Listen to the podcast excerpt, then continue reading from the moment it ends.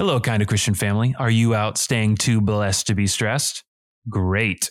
So, before we start the show, I want to tell you about our new partner. Now, before you hit that fast forward button, uh, uh, uh, don't do it. Listen to this. Does your Bible suffer from really small letters? Do you sometimes struggle to stay engaged with it? Do you feel guilt with everything I'm saying right now? Don't. Think about it. 2,000 years ago, you didn't have a Bible. You'd be sitting in the temple and someone would be teaching you this, and you'd be enraptured. The Dwell app lets you pick from a variety of amazing voices to read you scripture with amazing background music. Honestly, it really does make the Bible a lot more immersive. Now, unfortunately, in disclaimer, they don't actually have Jesus's real voice, but the British ones are pretty good. So go try it out for free today and get 30% off when you subscribe. Go to dwellapp.io forward slash kind of Christian. That's dwellapp.io forward slash kind of Christian and get 30% off. Go there now. Might make a great gift for a fellow kind of Christianer. Just saying.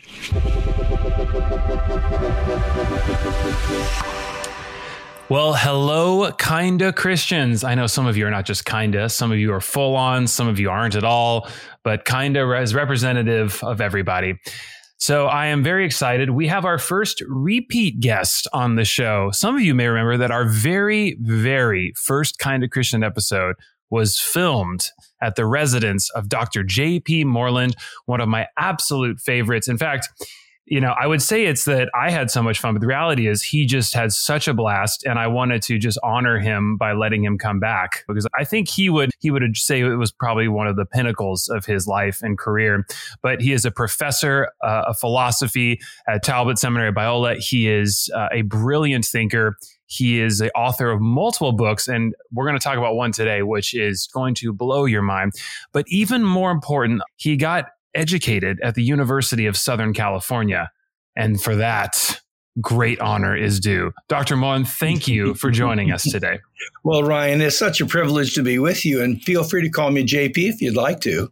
Normally, when you go to the University of Southern California, it's the Honorable JP Moreland. You uh, know? You're the man. You are the man. Thank you. I've thought so for a while here. And and folks, before we get into, please go try our coffee. You are going to love it. It supports the show. The Hostile Pentecostal the Frozen Chosen, the DTR blend, the Charismaniac. Our coffees are flavorful, amazing, gourmet, and they are exactly the quality you get on the show. You decide what that is. So, without further ado, we are going to dive in. JP has got a new book out and it's going to blow your mind. So, right away, I'm going to tell you go pick it up. There are some stories in there that are just mind bending. JP, tell us about this book what led you to write this, and how do you keep writing so many books? Are you disciplined, or do you just not sleep? Well, I, I, I don't go to the bathroom. I dealt with that a long time ago. I don't have to uh, breathe. And so I just, all I do is write. That's literally all I do. So, well, with, with this book, my own view is that maturing as a Christian and drawing close to God involves three central components fostering the life of the mind, developing through practices of discipleship, a tender heart, and a mature character. And then finally, the experience of the kingdom's power through signs, wonders, and miracles. Now, that was the way that the church grew believers and pushed into the culture for the first four centuries, including up to and a little past the time of Augustine. But what's missing in our culture is uh, appropriate and wise, balanced emphasis on the on learning how to experience the miraculous more frequently. We associate it with goofiness and with a branch of the church that that you know is a little bit out there perhaps or is anti-intellectual, whatever you want to say. But my book is an attempt to say to people, wait a minute, you don't have to be that you can be thoughtful and intelligent, but you can enter in to a life of seeing more of, of five different kinds of miracles uh, on behalf of your life and, and the expansion of the kingdom. So I wanted to encourage uh, my brothers and sisters to strengthen their faith. I mean, Ryan, you've read this and you know that some of these accounts there just has to be a God. I mean, and, and it has to be the Christian God because that's who people are praying to. And it's just hard for an atheist to dismiss these. I mean, they're just almost inexplicable without you know, biblical Christianity. And so I want to strengthen people and equip them. Absolutely. So let's give the folks a little teaser here because I obviously a lot of listeners to the show too are questioning, and I so appreciate. There's a lot of difficult things about God that we are uh, far beyond the pay grades of JP and I to figure out today. But let's give a little teaser. You've got a remarkable anointing over your family to secure items that you need in, in, a relatively expedient way. Could you give us a little teaser about, say, a pool table and a pool? I guess any item with the word pool in it, you apparently have a, a great direct line with the big man upstairs. Well, these are just literal miracles in terms of answered prayer. And they may seem small to the to our listeners, but they were really big to my kids and to this day now they're in their early 40s, remember these answers to prayer and others, and they are convinced that God answers prayer. And I mean, a lot of times he doesn't, but you know what I'm saying here. Oh, we'll so get into that. Was, we'll get into the ratio the, later. The pool table was this uh, when my kids hit right around middle school. Obviously, they were starting to take notice of boys, and, and my wife and I wanted them to hang out at our place. So we had an old kind of beat up garage and we transformed it into kind of a rec room. But on my salary, I could not afford anything other than just a little foosball table out there. My daughters wanted a pool table. And I told them, I said, we can't afford a pool table. I wish I could get provide it, but I can't.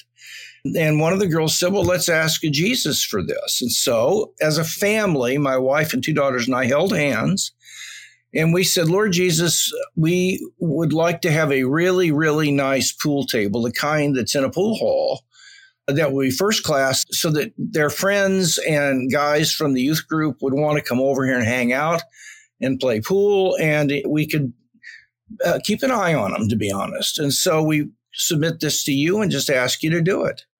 Less than two weeks later, I went to my daughter Allison's soccer game, and there were, I don't know, 14 girls on the team. And so there were probably 25 parents or so. And we're watching the game.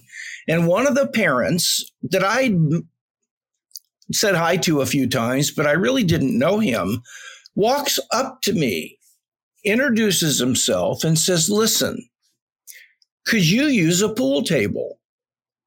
And I just about wet my pants. I said, "What? What are you talking about?" And he said, "Well, I've I've been renting this house to a bunch of a bunch of guys, and they didn't pay their rent for the last three or four months, and I told them they had to get out of there. Well, they." Just up and left, and I'm left holding the bag. And, and they left this pool table down in the basement, and I don't want it. I want to get rid of it. I said, Well, why did you come to me and ask me this? And he said, I don't know. I just saw you over there. And I it just dawned on me, maybe that gentleman could use a pool. And I told him I was a believer and I'd been praying for this. And he said, Oh my gosh, I'm a Christian too. And he said, I can bring it to your house this afternoon. Well, he got a bunch of the dads on the on the team. He had a truck. He he put that thing in the truck and that afternoon they loaded it in our rec room and it was a pool table exactly like those high quality ones you use in a pool hall. And the girls, my daughters and my wife and I were just, we were on our knees shocked. And every time we saw that thing, it reminded us of the reality of God. So that was one answer to prayer. Another one happened about a summer or two later. This one was in the, the spring of the year, but then about 18 months later, and the, the girls were saying, We had a terrible backyard, to be honest with you. It was small, and we had this hill that I didn't water because we didn't have a water system and I couldn't afford one.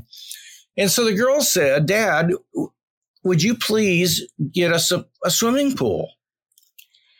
And, and, I said, no, girls, I want to with all of my heart because I know what a gathering place that would be for you and your friends. I want to, but I just can't do it. But I'll tell you what I will do. I'll think about it and pray about it for a few days. And so I began to say to the Lord, because I'm not a very good fix it man. Ryan. I'm easy to take advantage of when some guy comes into the house and fixes something and says, Oh, I discovered this and it's 300 more. I'm not good in that area. And so I could have easily been taken advantage of. And I told the Lord, Lord, I'm scared about this, to be honest. I believe that it would be a good thing for my family to have a swimming pool, especially for my daughters. But uh, you know, I can't afford this. And I'm afraid that I'll be taken advantage of.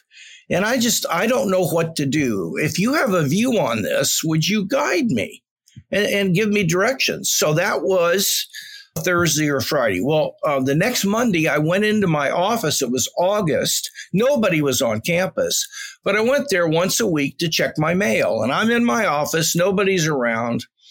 And I get a knock on my office door. And a gentleman comes in named Glenn Kadzillo. Now, Glenn had been a philosophy major in the undergraduate world, but he was an undergrad in his early 30s. And after he graduated with a degree in philosophy, he moved back to Tennessee. And he called me uh, a few months earlier than this and said he was going to come back and do our MA program in philosophy. So he knocks on the door and I said, Glenn, dude, how you doing, man? And he said, Oh, I'm doing, I'm doing well. He said, I'm back. I'm, I'm excited to get going. I'm looking for a place to live. Uh, how are you, JP? And I, I, don't know why I said this. I said, you know, I've been doing really well, but I got to tell you, I've been wrestling with this crazy decision about a swimming pool. And I told him my story, and he said, well, why don't you let me build it for you? I said, what do you mean? He said, Don't you know what I did when I was here as an undergrad? I said, I have no idea what you did. He said, JP, I build and, and design pools for millionaires' houses. In fact, I am now overseeing a whole new housing addition and about 50 pools that are going to be put in there. And he said, if you will let me design this, I can get it for at least no higher than half price, maybe lower, because I can tell these contractors, look, if you'll give this guy a massive discount, you get 50 pools. And uh, they're, they're going to, that's a no brainer for them. Well, what happened was he designed us a pool with a waterfall, with a, a spa with a stream running. It's absolutely breathtakingly gorgeous. And he oversaw the whole thing. And we got it for less than half price, which we couldn't afford full price. And my daughters, again, my whole family, what do you do when that happens? You just get down and you cry out to God, We're not worthy of this, Lord. This is your mercy. Thank you. So, those are two specific answers to prayer that transformed my daughters and, gosh, my own life. I mean, they were very encouraging. Now, lest lest our listeners think that the only prayers and testimonies we'll be discussing come across as little first world. Where's my backyard oasis, Lord? One, these prayers are significant, obviously, to the family, but just I won't make him tell you another one for the book yet because I want you to go get the book. There are so many incredible stories, but there are miracles about financial provision in there. There is a testimony in there, JP, where you mentioned a couple of students who are in graduate school and they are behind on tuition and they discovered an amount of money that came to them as a result of prayer that was to the decimal, the exact number. I think it was something like uh, $2,511.07. Like you have seen miracles like that where we're not talking even around the number, we're talking to the decimal yes. exact amounts. Yeah, that exact situation happened in my dear friend and colleague's class, Klaus Issler Professor Issler, before teaching, he would have a time to pray for any student that had a need, and they would pray. And this young man said, I am I'm dying inside because I felt confident God led me to seminary, but I am not able to keep up with my bills. And I have a tuition payment due next Friday. And uh, it, it's $2,173.29 or whatever it was it's in the book. But eh, I just, I would like for God to provide that exact amount because if He would do that, not only would it eh, allow me to stay in school, but it would assure me that He really did call me here. And my wife and I have started having some questions because we struggle financially. So Klaus and the entire class prayed about this for this guy. So there were at least 15 people. To make a long story short, the next week, his wife was at uh, her grandmother's house cleaning out this study that they had. It was really bad. And she was getting rid of papers and stuff. And she found under a stack of papers uh, a, a little envelope with addressed to her sitting in there. And she opened the thing up and it was a check made out to her for, I don't know, something like 2000 uh, $1,800 or something. And it was just incredibly exciting. And she told her husband about it. It wasn't what they needed and it wasn't the exact amount, but gosh, it was at least something. But when she took it to the bank to cash it in, the amount plus the interest it had gained over that time came to the penny. The exact amount that the class had been praying for this couple. And not only did it blow their minds, but they stayed in seminary and finished because of that prayer. Now they're in the pastorate and, and doing well. And it was because they knew God wanted them there through that. Those those stories just boggle my mind.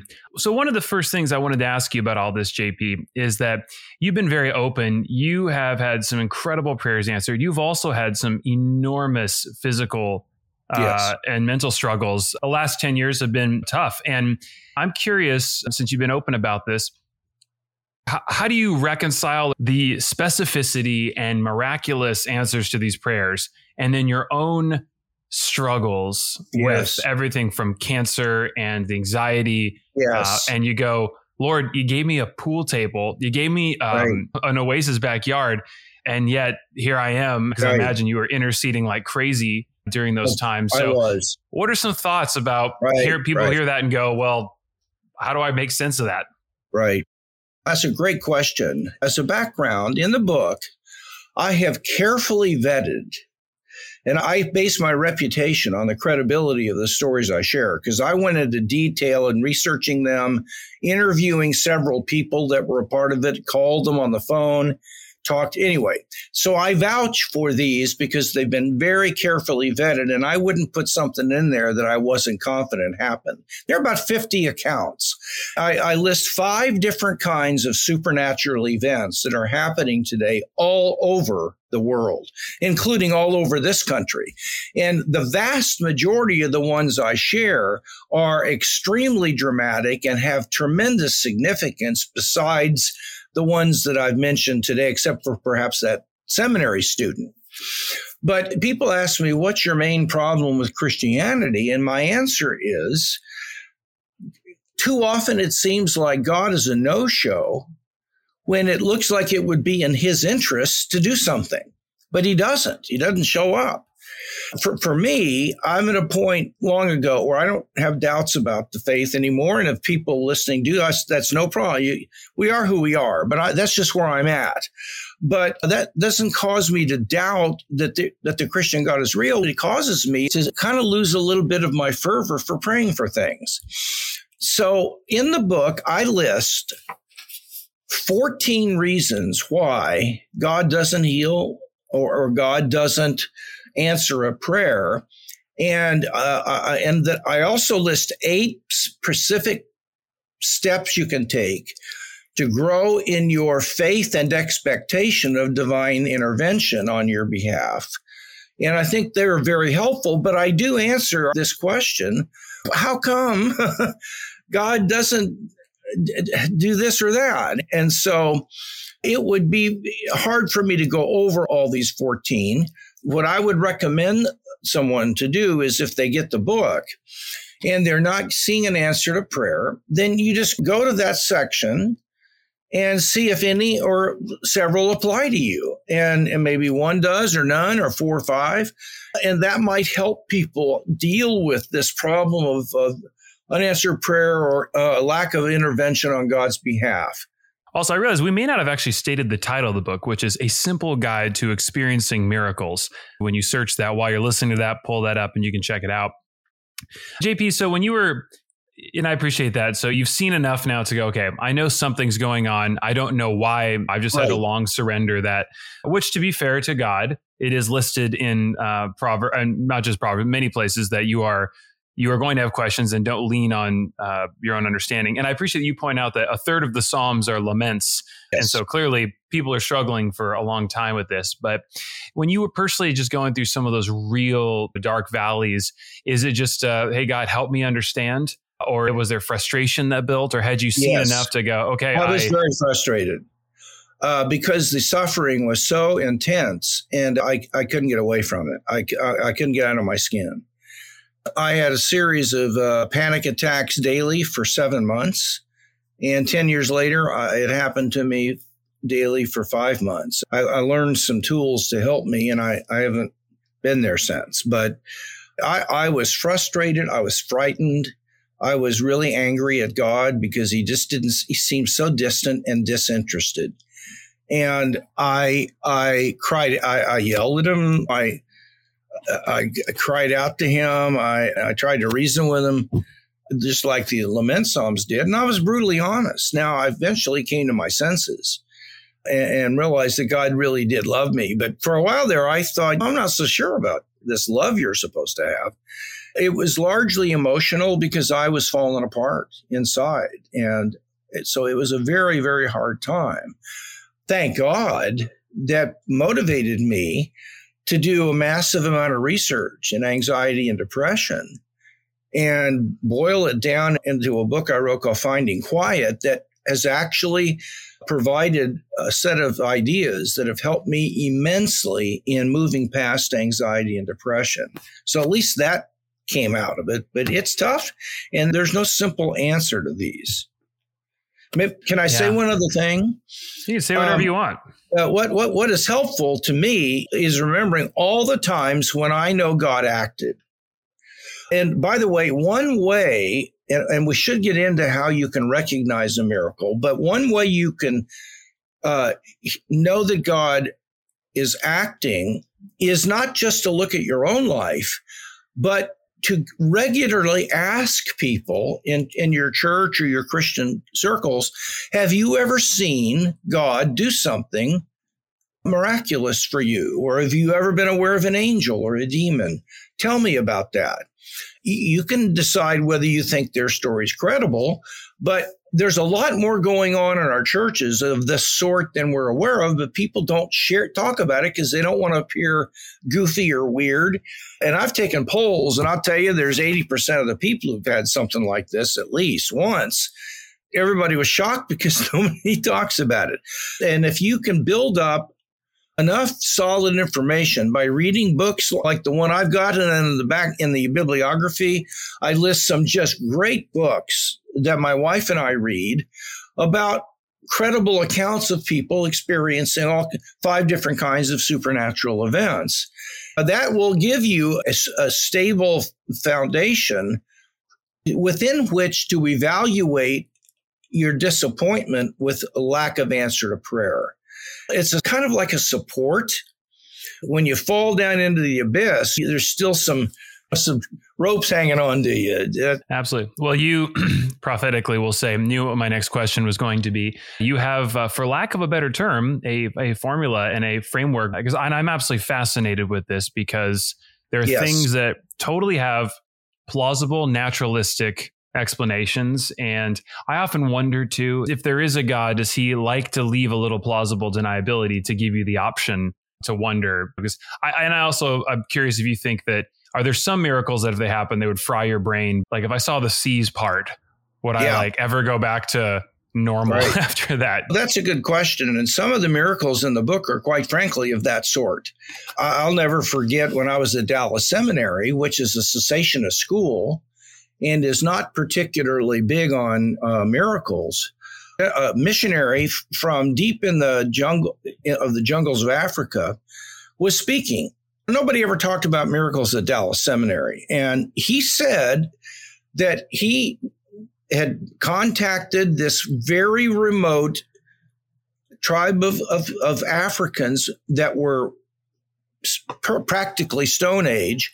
And they had helped him build a church, a, a kind of a church building, but there was no roof on it. And it was very vulnerable to, to harsh rain and so on. Well, unfortunately, he said, it was monsoon season. And he said to us, I kid you, ladies and gentlemen, not. I looked across the valley because we were up on a kind of a side of a mountain, and there was a monsoon approaching, and you could see a wall of rain. And it was it was it was like raining 10 inches in two hours. I mean, it was just a wall of rain coming toward us. And if it hit our church, it would have destroyed it. And so I stood up in front of all the villagers and I said, God, Jesus of Nazareth, I command this storm to stay away from our church and for our church to be protected. God, protect this church. And he said, when this wall came close to the church, it parted and it rained monsoon around the church and the wall came back together when it passed the church, but there was a place inside that was completely dry.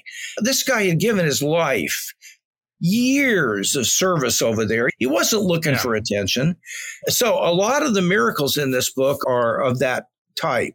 But here's how you can tell the difference, and it's important because a lot of people see something that God did, and then the next day or so they say, well, that could have been coincidence. There mm-hmm. probably is a good naturalistic explanation for that. And it robs them of the boost in faith that is rightly theirs because it really was a miracle. In the world, there are two kinds of causes that produce effects. There are purely natural causes, like a flash of lightning will cause the effect of splitting a tree. That's a purely natural cause. Or my wife freely deciding to set the dinner table in a certain way. And so she caused that. It wasn't a law of nature or anything like that. The principle I use in the book to discern miracles is actually one that was derived in science. It's used by forensic scientists, it's used by archaeologists, it's used by linguists. In fact, just recently, Ryan, publication came out in an anthropology journal where there had been a debate among anthropologists about this particular cave they had discovered, where they knew that Neanderthals had lived in that cave. And there was a formation that they were debating as to whether it was just an odd formation from natural processes or if it represented some kind of a sculpture painting by the Neanderthals. Well, they applied this principle I'm about to share to the case and, and was conclusively decided that it was done by the Neanderthals. It was caused intentionally by a person and not by a natural cause. So the principle states that if some event or some fact that you're wondering about, if it meets two conditions, then you can know beyond any reasonable doubt that it was the product of an intelligent, free personal agent that did it on purpose. And there are almost no false positives, meaning it is almost no cases where it judges that this was produced by an intelligent person and it wasn't. So that's the good news. And the first principle is that the event or situation has to be highly improbable. Now, that's a necessary condition, but it's not enough. It's not sufficient. And here's why. You and I are playing bridge, let's say, and we've got a $500 pot that whoever wins the game gets 500 bucks. And it's just you and I playing. I'm the dealer. And lo and behold, on the first deal, I deal myself a perfect bridge hand and win the $500. Did I do that on purpose and cheat, or was it an accident? Well, first of all, it was highly improbable. But then your hand of the same number of cards was equally improbable. If someone had predicted that you'd get the exact hand you did before you got it, that'd, that'd be kind of wild. So your hand is as improbable as mine is, but yours doesn't raise suspicions. Mine does. Why? Because mine is not only improbable, but secondly, it is special, besides the fact that it happened. there's nothing special about your hand apart from the fact that it's the one you got dealt. In fact, the only way to describe your hand is the hand that Ryan was dealt. That's it. But there's something special about my hand apart from the fact that it was the one I happened to deal myself. And that is that according to an independent set of rules, any hand like that is a winner. So it's the combination of it being special plus highly improbable that indicates that I cheated. And this was not the result of an accident, it was intentional. In uh, a handful of years ago, in the state of Ohio, there were eight districts that had elections for the state house of representatives. And there were like seven or eight parties in each district running. And the Democrats sued a Republican in court and won on the basis of this, what I call the intelligent agent principle. And here's what happened. On all the ballots in all eight districts, even though there were seven or eight parties, Green Party, Libertarian, on each ballot, the Republican candidate was listed first in all eight districts out of seven or eight options. Now, that was extremely unlikely. But if any distribution of parties showed up on every one of those eight districts ballots, that would be unlikely too. But this was also special. Why? Because we know that the candidate that's listed first gets more votes than others just because the candidate's first. And the person who printed all the ballots was a Republican. And so they found that he cheated and that those ballots were the result not of some random serendipitous accident, but it was the result of a personal intelligent action done on purpose by that man. Now, you can apply that to prayer. Uh, if you pray for something specific and it's highly unlikely to happen and it does happen, then the combination of the improbability of that, like that guy's to the penny amount of money coming in, and the fact that that exact penny and dollar amount was special compared to if he got 500 bucks, let's say, it was special because it was exactly the one they'd been praying for. The combination of those two indicate that this result was done by a person. In this case, a really, really big and smart person. the G word is relevant here, and it wasn't an accident. So that's how you can tell the difference. And it's not a religious principle. It is a scientific principle that can apply to answers to prayer and healings and, and so on. That's so interesting.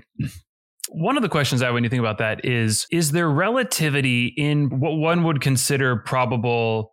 I'm, I'm always curious. How do you know what is? Obje- I mean, I guess numbers are objectively big or small, like that, you know, one in a million chance. But for example, we're talking about one in a million chance with you know one person in one circumstance versus the universe compared to other things it could be way more likely so are there examples where we think the probability is super low but it actually is really high because I know that's one of the pushbacks I get. Like, well, I mean, come on, it is entirely possible. If you got healed, like, what are the odds that thing could have healed anyway, etc? So I guess my question is more: Is the probability less important than the significance? Because I would think the significance and the uniqueness that's where I get torn up. Where it seems like we in every other aspect of our lives, we would apply this. Like, if I walk in and my house is just everything's on the ground and messed up, I'd go, clearly someone has been here and messed this up, right? I wouldn't go, what are the odds? I'd go, oh, this seems obvious. So do you weight the two equally in this? Yeah, uh, what's important is they're both present. That's what's important. Right. And the, in the examples you're giving me,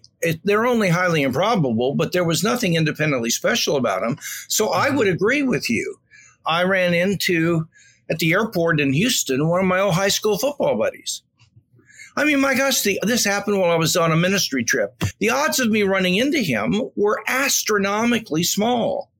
Right. But there was no particular importance to it. I mean, we had a nice little chat and he got on his plane. So while that was unlikely, I didn't think that it was a divine appointment or anything like that because there was no particular specialness okay. about it. That's what I was getting at is the probability is it like if you see something where the probability is insanely like low and it right. happens is that enough to go is that no, enough to pause it, no okay. it's not because it could, okay. could be an accident it's got to have something that makes it religiously or morally significant in some way. It had to be a, a, need that you had been having and nothing was meeting it. And all of a sudden, this, this improbable thing comes out of the blue and it addresses your problem and you've been kind of lifting this up to God. That's different. And that's why this principle works in science. But without the special specialist criterion, it, it, it's not workable. Yeah. Okay, that makes sense. You uh, you mentioned in the book that your ratio in belief that God answers prayer has substantially improved over the years, and that at one point it was close to 60-40. Right. Uh, and that now it's cruising at around 85-15. What do you mean by that? That's a hard. Uh, as a philosopher, you know, I'm only like 98 or 95 5 that there is an external physical world you know i mean so i'm 100% sure I, you're here right now well i i am 100% sure i exist what people need to realize is that degree uh, beliefs are degreed like skies being cloudy you can't say either the sky's cloudy or not. That's true, but that's not enough because if the sky is cloudy, it could be cloudy 10%, 60%, or 100% cloudy. So cloudiness comes in degrees and so does our strength of belief. If you believe something, you're just over 50 50. You're from 51 to 100%. If you believe something 55 45, you believe it, but it's pretty weak. And so my belief in prayer was I did believe in it, but I wasn't particularly strong in my belief. So I wasn't an unbeliever in prayer, but I was pretty weak. But after I have seen so many things. And like I say in the book, I've done the other things I suggest. I have actually practiced those eight principles myself and I've talked to a ton of people and I just heard so many answers to prayer. There's one in there, a missionary couple that was dying to get a house. And these poor people had no money and they've been on the field uh, working among impoverished peoples for decades. You tell me that if that's not an absolutely crazy answer to prayer. When I hear things like that, that has bumped up my confidence that God answers prayer. Even if I if I just took my own case, maybe it'd go it would have gone from 60 to 70, but not up to 85 where I'm really confident. I mean, that's getting yeah. up there. So that's what I'm trying to get at. And by the way, the five kinds of supernatural events are, first of all, specific answers to prayer. Mm-hmm. Secondly, uh, miraculous healings. Third would be uh, five or six ways that God speaks to us outside but under the authority of the Bible, uh, like dreams and, and visions or a word of knowledge or something of that sort. Four, angelic or demonic manifestations, which are supernatural. And five, carefully vetted near death experiences. So those are the five. And what I do is I make a case for them. I give practical application about how to grow in this and come to enter into it more. And then I share a ton of really uh, what I think are just edifying stories that just strengthen yeah. people. And I so appreciate you profiling these stories because one, I think life is boring without a little wonder to well, it. Amen. I just, I, you, you got to have something a little odd. And, and it's funny. I, I love that you recommend that because I, I did this a couple years ago when I was going through a tough time. And it's in actually one of the shows I host, uh, we ask everyone to tell us like a spooky kind of Twilight Zone story. Yeah. And just, and almost every single person has something where they're like, one guy was taking a photo of people at the Magic Castle and 200 photos, and one of the photos, the guy's just not in the photo. Like it just disappeared. And you're like, that we asked for like how do how could that even happen? Like what is going on? it's also the Magic Castle, which you're like, okay, that's that brings up yeah, another question. and you ask about like one of our guests had a, his mom woke up in the middle of the night and just said, I need to go downstairs and check the basement door. No reason why, no reason to, whatever. Got up, and just as she was downstairs to reach and just check the lock, she saw a shadow of a hand go up to the handle and when she held it, he thought it was locked and walked away. Oh my and, gosh. And we ask, and, and, and as I ask people to relay these stories, it's amazing how we dismiss a lot. We're just like, oh yeah, that, that was weird. Yeah, I haven't thought about that in a while. And I'm always amazed because I always tell myself, if I saw this, I would never forget. It would just well, change everything. And the whole of human existence seems to be that not true, that I would forget. I mean, there's stuff that you're making me think about that happened years ago that I go, how did I forget that? I know, but I think, frankly, I think you're right. I, I mean, this what this has done to me is I, I mean, I now am totally convinced the world is a lot bigger than what we think it is, uh, and what we uh, within the bounds of our senses. And a lot of these quote unquote stories, I'm convinced they're true. That one about the uh, that lady grabbing that door handle. I'm, I'm telling, unless she's just some kind of a sleaze bag woman, that just rings true to me. I mean, I, that fits a whole bunch of other accounts that I've heard from people. Oh, yeah. One thing I wanted to ask you too is we look for the dramatic, we look for these crazy answers to prayer. And we know, though, from scripture and everything else, that those things don't last. Like Gideon, if I saw the kind of stuff Gideon saw, yes. I like to tell myself I would finish strong. And he does not finish strong. He finishes worshiping the wrong God and doing some stuff he shouldn't be doing.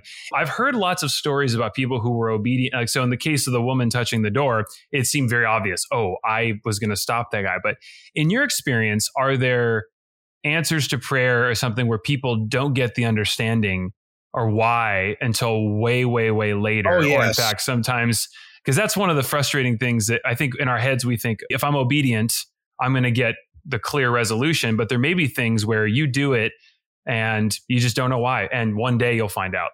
Yes. Let me make a statement. I, I am the kind of theist that does believe in coincidences or accidents. A lot of people say there are no such things. Well, I just yeah. don't buy that. I think that the world uh, is one in which there are things that happen by coincidence or by accident, if you want to put it that way. Now, God knew that it was going to happen, but He didn't bring it about. It was just a chain of events that occurred accidentally. I am not the kind of person who believes that there's a reason for everything. However, I do believe that the things that are more significant that take place probably all or most do have a reason because I think God would watch over those uh, more than he would things that are not as important. If you grant that I'm right about that, then uh, you can go decades uh, being completely befuddled about why that happened and whether it was just an accident or God did it. Maybe the plate uh, uh, uh, that there's a certain time that we come to, to recognize it, that we're ready for it, and it would do the greatest good for us at that time. But earlier we might have dismissed it or might not have been all that staying. But I'm with you. I think that uh, one of the things about the book that my my wife and I have applied is that we do forget. And that's why we make as a regular part of our lives, at least on a yearly basis, to read a book together of this sort that we judge to be credible and solid. And like I said, in the in the bibliography i list books of all five kinds of miracles that i would trust a person to read what that has done for us ryan is it has kept our minds in the other side in the supernatural world is it has just kept us aware that there's a lot going on and this is a supernatural reality here. The natural drag is to just get preoccupied with what's right in front of you. And that's one of the benefits of getting in the Word is that it reminds you that there's this other project going on. So that's yeah. helpful to me. I know we're uh, running, as the Apostle Paul says, the time is short. If we're near now the end than we were when we started. Uh, how's that Christian joke? Y'all like that? Very good. good. Thank you. Thank you. I, I wanted to ask you this too, because recently I had a friend who was praying about finances. I would argue that probably occupies 75% of people's, people's prayers. We'll get into whether we're praying for the wrong things on another, because I, I imagine that the low prayer answer ratio, perceived low answer prayer ratio is probably more so due to the human mind's ability to justify its wants and God knowing better than uh, you think you want that, but you don't. yeah. Um, so if God exists outside of time, and this may be can of worms, this may be turtles all the way down here, but if God exists outside of time, is it possible that this individual was praying for finances and had a very dramatic prayer event one evening? and then the next day discovered that someone had passed away who had passed away weeks ago and they knew about it had left them an inheritance that was going to come into being and actually dramatically change the, the ministry. And so they called and they said, uh, "Hey, well, this this is a miracle. Thank you for praying. This is an answer to prayer." And in my mind, I thought, well, this person had already made this decision a long time ago. And they said, no, well, God exists outside of time and the prayers exist outside of time as well. And so actually, your prayer could somehow theoretically be involved in that. Is yeah. that is that well, n- rational or logical? Uh, That's no, it's not. No, it's not. But there is something else related to it that is, because okay. I don't think God is outside of time. I think He existed outside of time without a universe. But I personally think that He stepped in time. But but the solution doesn't have to do with that. By the way, I don't even know what it means to say prayers are timeless. What does that mean? I know that I prayed on a certain date and it took me five minutes. What the heck does it mean? My head starts exploding with statements like that. But but what I would say would be that God, in his foreknowledge, knowing that you are going to pray for something, that is what moves him to respond five months earlier by setting mm. up hmm. events that will happen at the time you pray. So he didn't answer the prayer after you prayed. He answered it because you prayed. If you had not prayed for that, he would not have set in motion things that would lead up to that getting answered. And the Helen Roseveare story in the book is just a perfect example of me addressing that question. Yeah. yeah, folks, you want to hear that story because this is a crazy, so great, great, and coincidence. You decide of someone has a specific need, but this package was mailed five months in advance with that. So the solution to that is God knew you would pray and in yeah. response to that had already set things in motion. And he responded because you prayed. So, as we wrap up here, JP, what is the patented three part formula to experience an 80% increase in the miraculous in your life? I say that tongue in cheek, but I know that there actually are. Obviously, God is sovereign and is going to do what he's going to do. Correct me if I'm off here, but there are behaviors and things and mindsets that we can cultivate to expect and try and, and make room for uh, these sort of things in our own lives. And so, what would those be?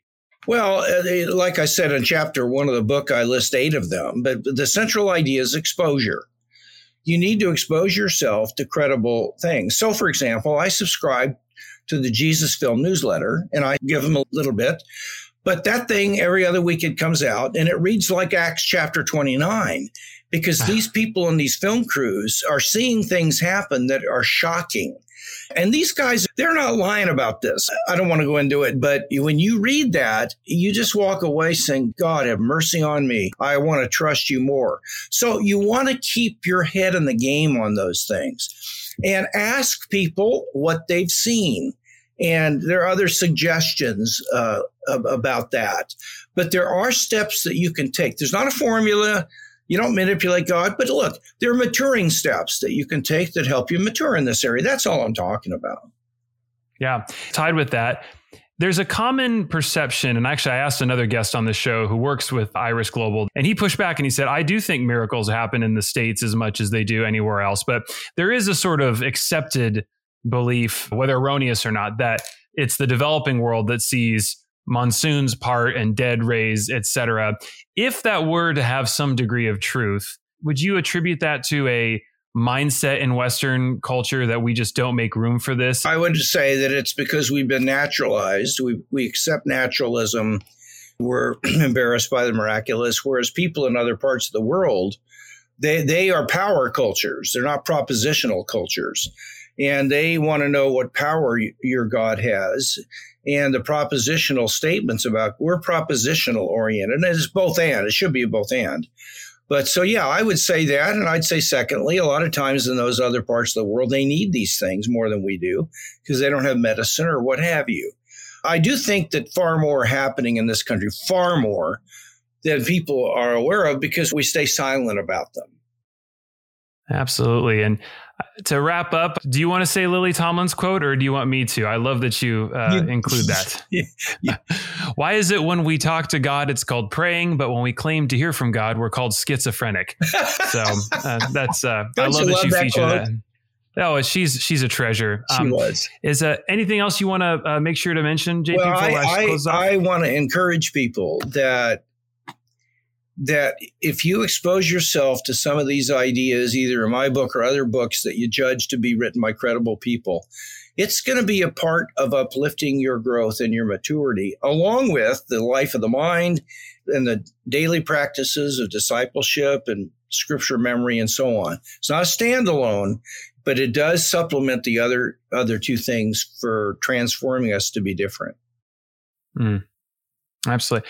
Well, folks, this has been a wonderful conversation with JP Moore. We're just going to have to have him on a third time. Obviously, good things happen in three, as the Bible teaches us. But, you know, it's the holiday season. And for that reader in your life who needs to experience the miraculous and something to read on the beach when you get out of your freezing temperatures and head south, may I recommend you look no further than a simple guide to experiencing the miraculous. I, y'all know I've hosted this show for a long time and I come at this from a very skeptical standpoint. And these stories, you are faced with a choice of whether like these are either JP is crazy, the people in the store are crazy, or all of them are or none. And it's it's just remarkable. So enjoy the book. Uh, it's called A Simple Guide to Experiencing the Miraculous by JP Moreland. Please go check it out. Go on Amazon or wherever fine books are sold.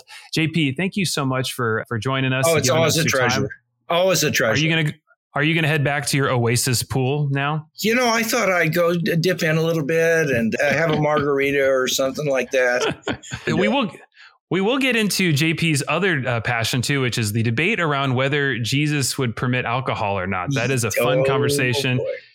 And oh, doctor. So I'll leave you that with a cliffhanger. Uh, so thanks for joining us, folks. This has been Kinda Christian. Please check out our sponsor, the Dwell app, where you can have the Bible read aloud to you by amazing voices, not mine or Jesus's, but some amazing voices. So please check it out. Dwellapp.io slash kinda Christian. And we will see you for our next wonderful interview. JP, God bless you, man. Thanks for being here. Thank you.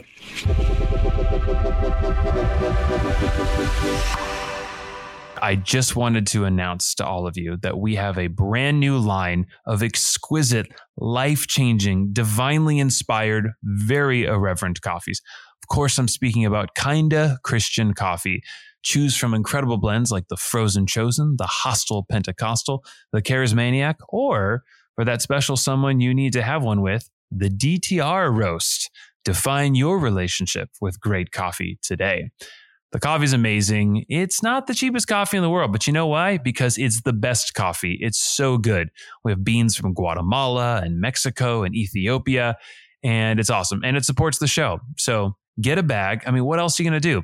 You need a good beverage while listening to me. I've been told that my voice can help put people to sleep, and you shouldn't operate heavy machinery while listening to me. So ensure against your own demise by ordering a bag of Kinda Christian coffee today. So head on over. It's in the show notes. Go visit our store, buy some of that coffee. Thanks so much. You're really good at this. So you just you, you ask pointed questions. You're conversational. You throw in what you're thinking, it's kind of like we just had a conversation about it, which I just love that. You know, it's, it's work. It's and you got to prep. Although with your book, it was really. I spent all morning reading about miracles, and then I got all these phone calls, and I didn't get a chance to get to my prayer time, which is more offensive now that I just read your book. And I'm like, oh man, I cannot miss out on prayer after that.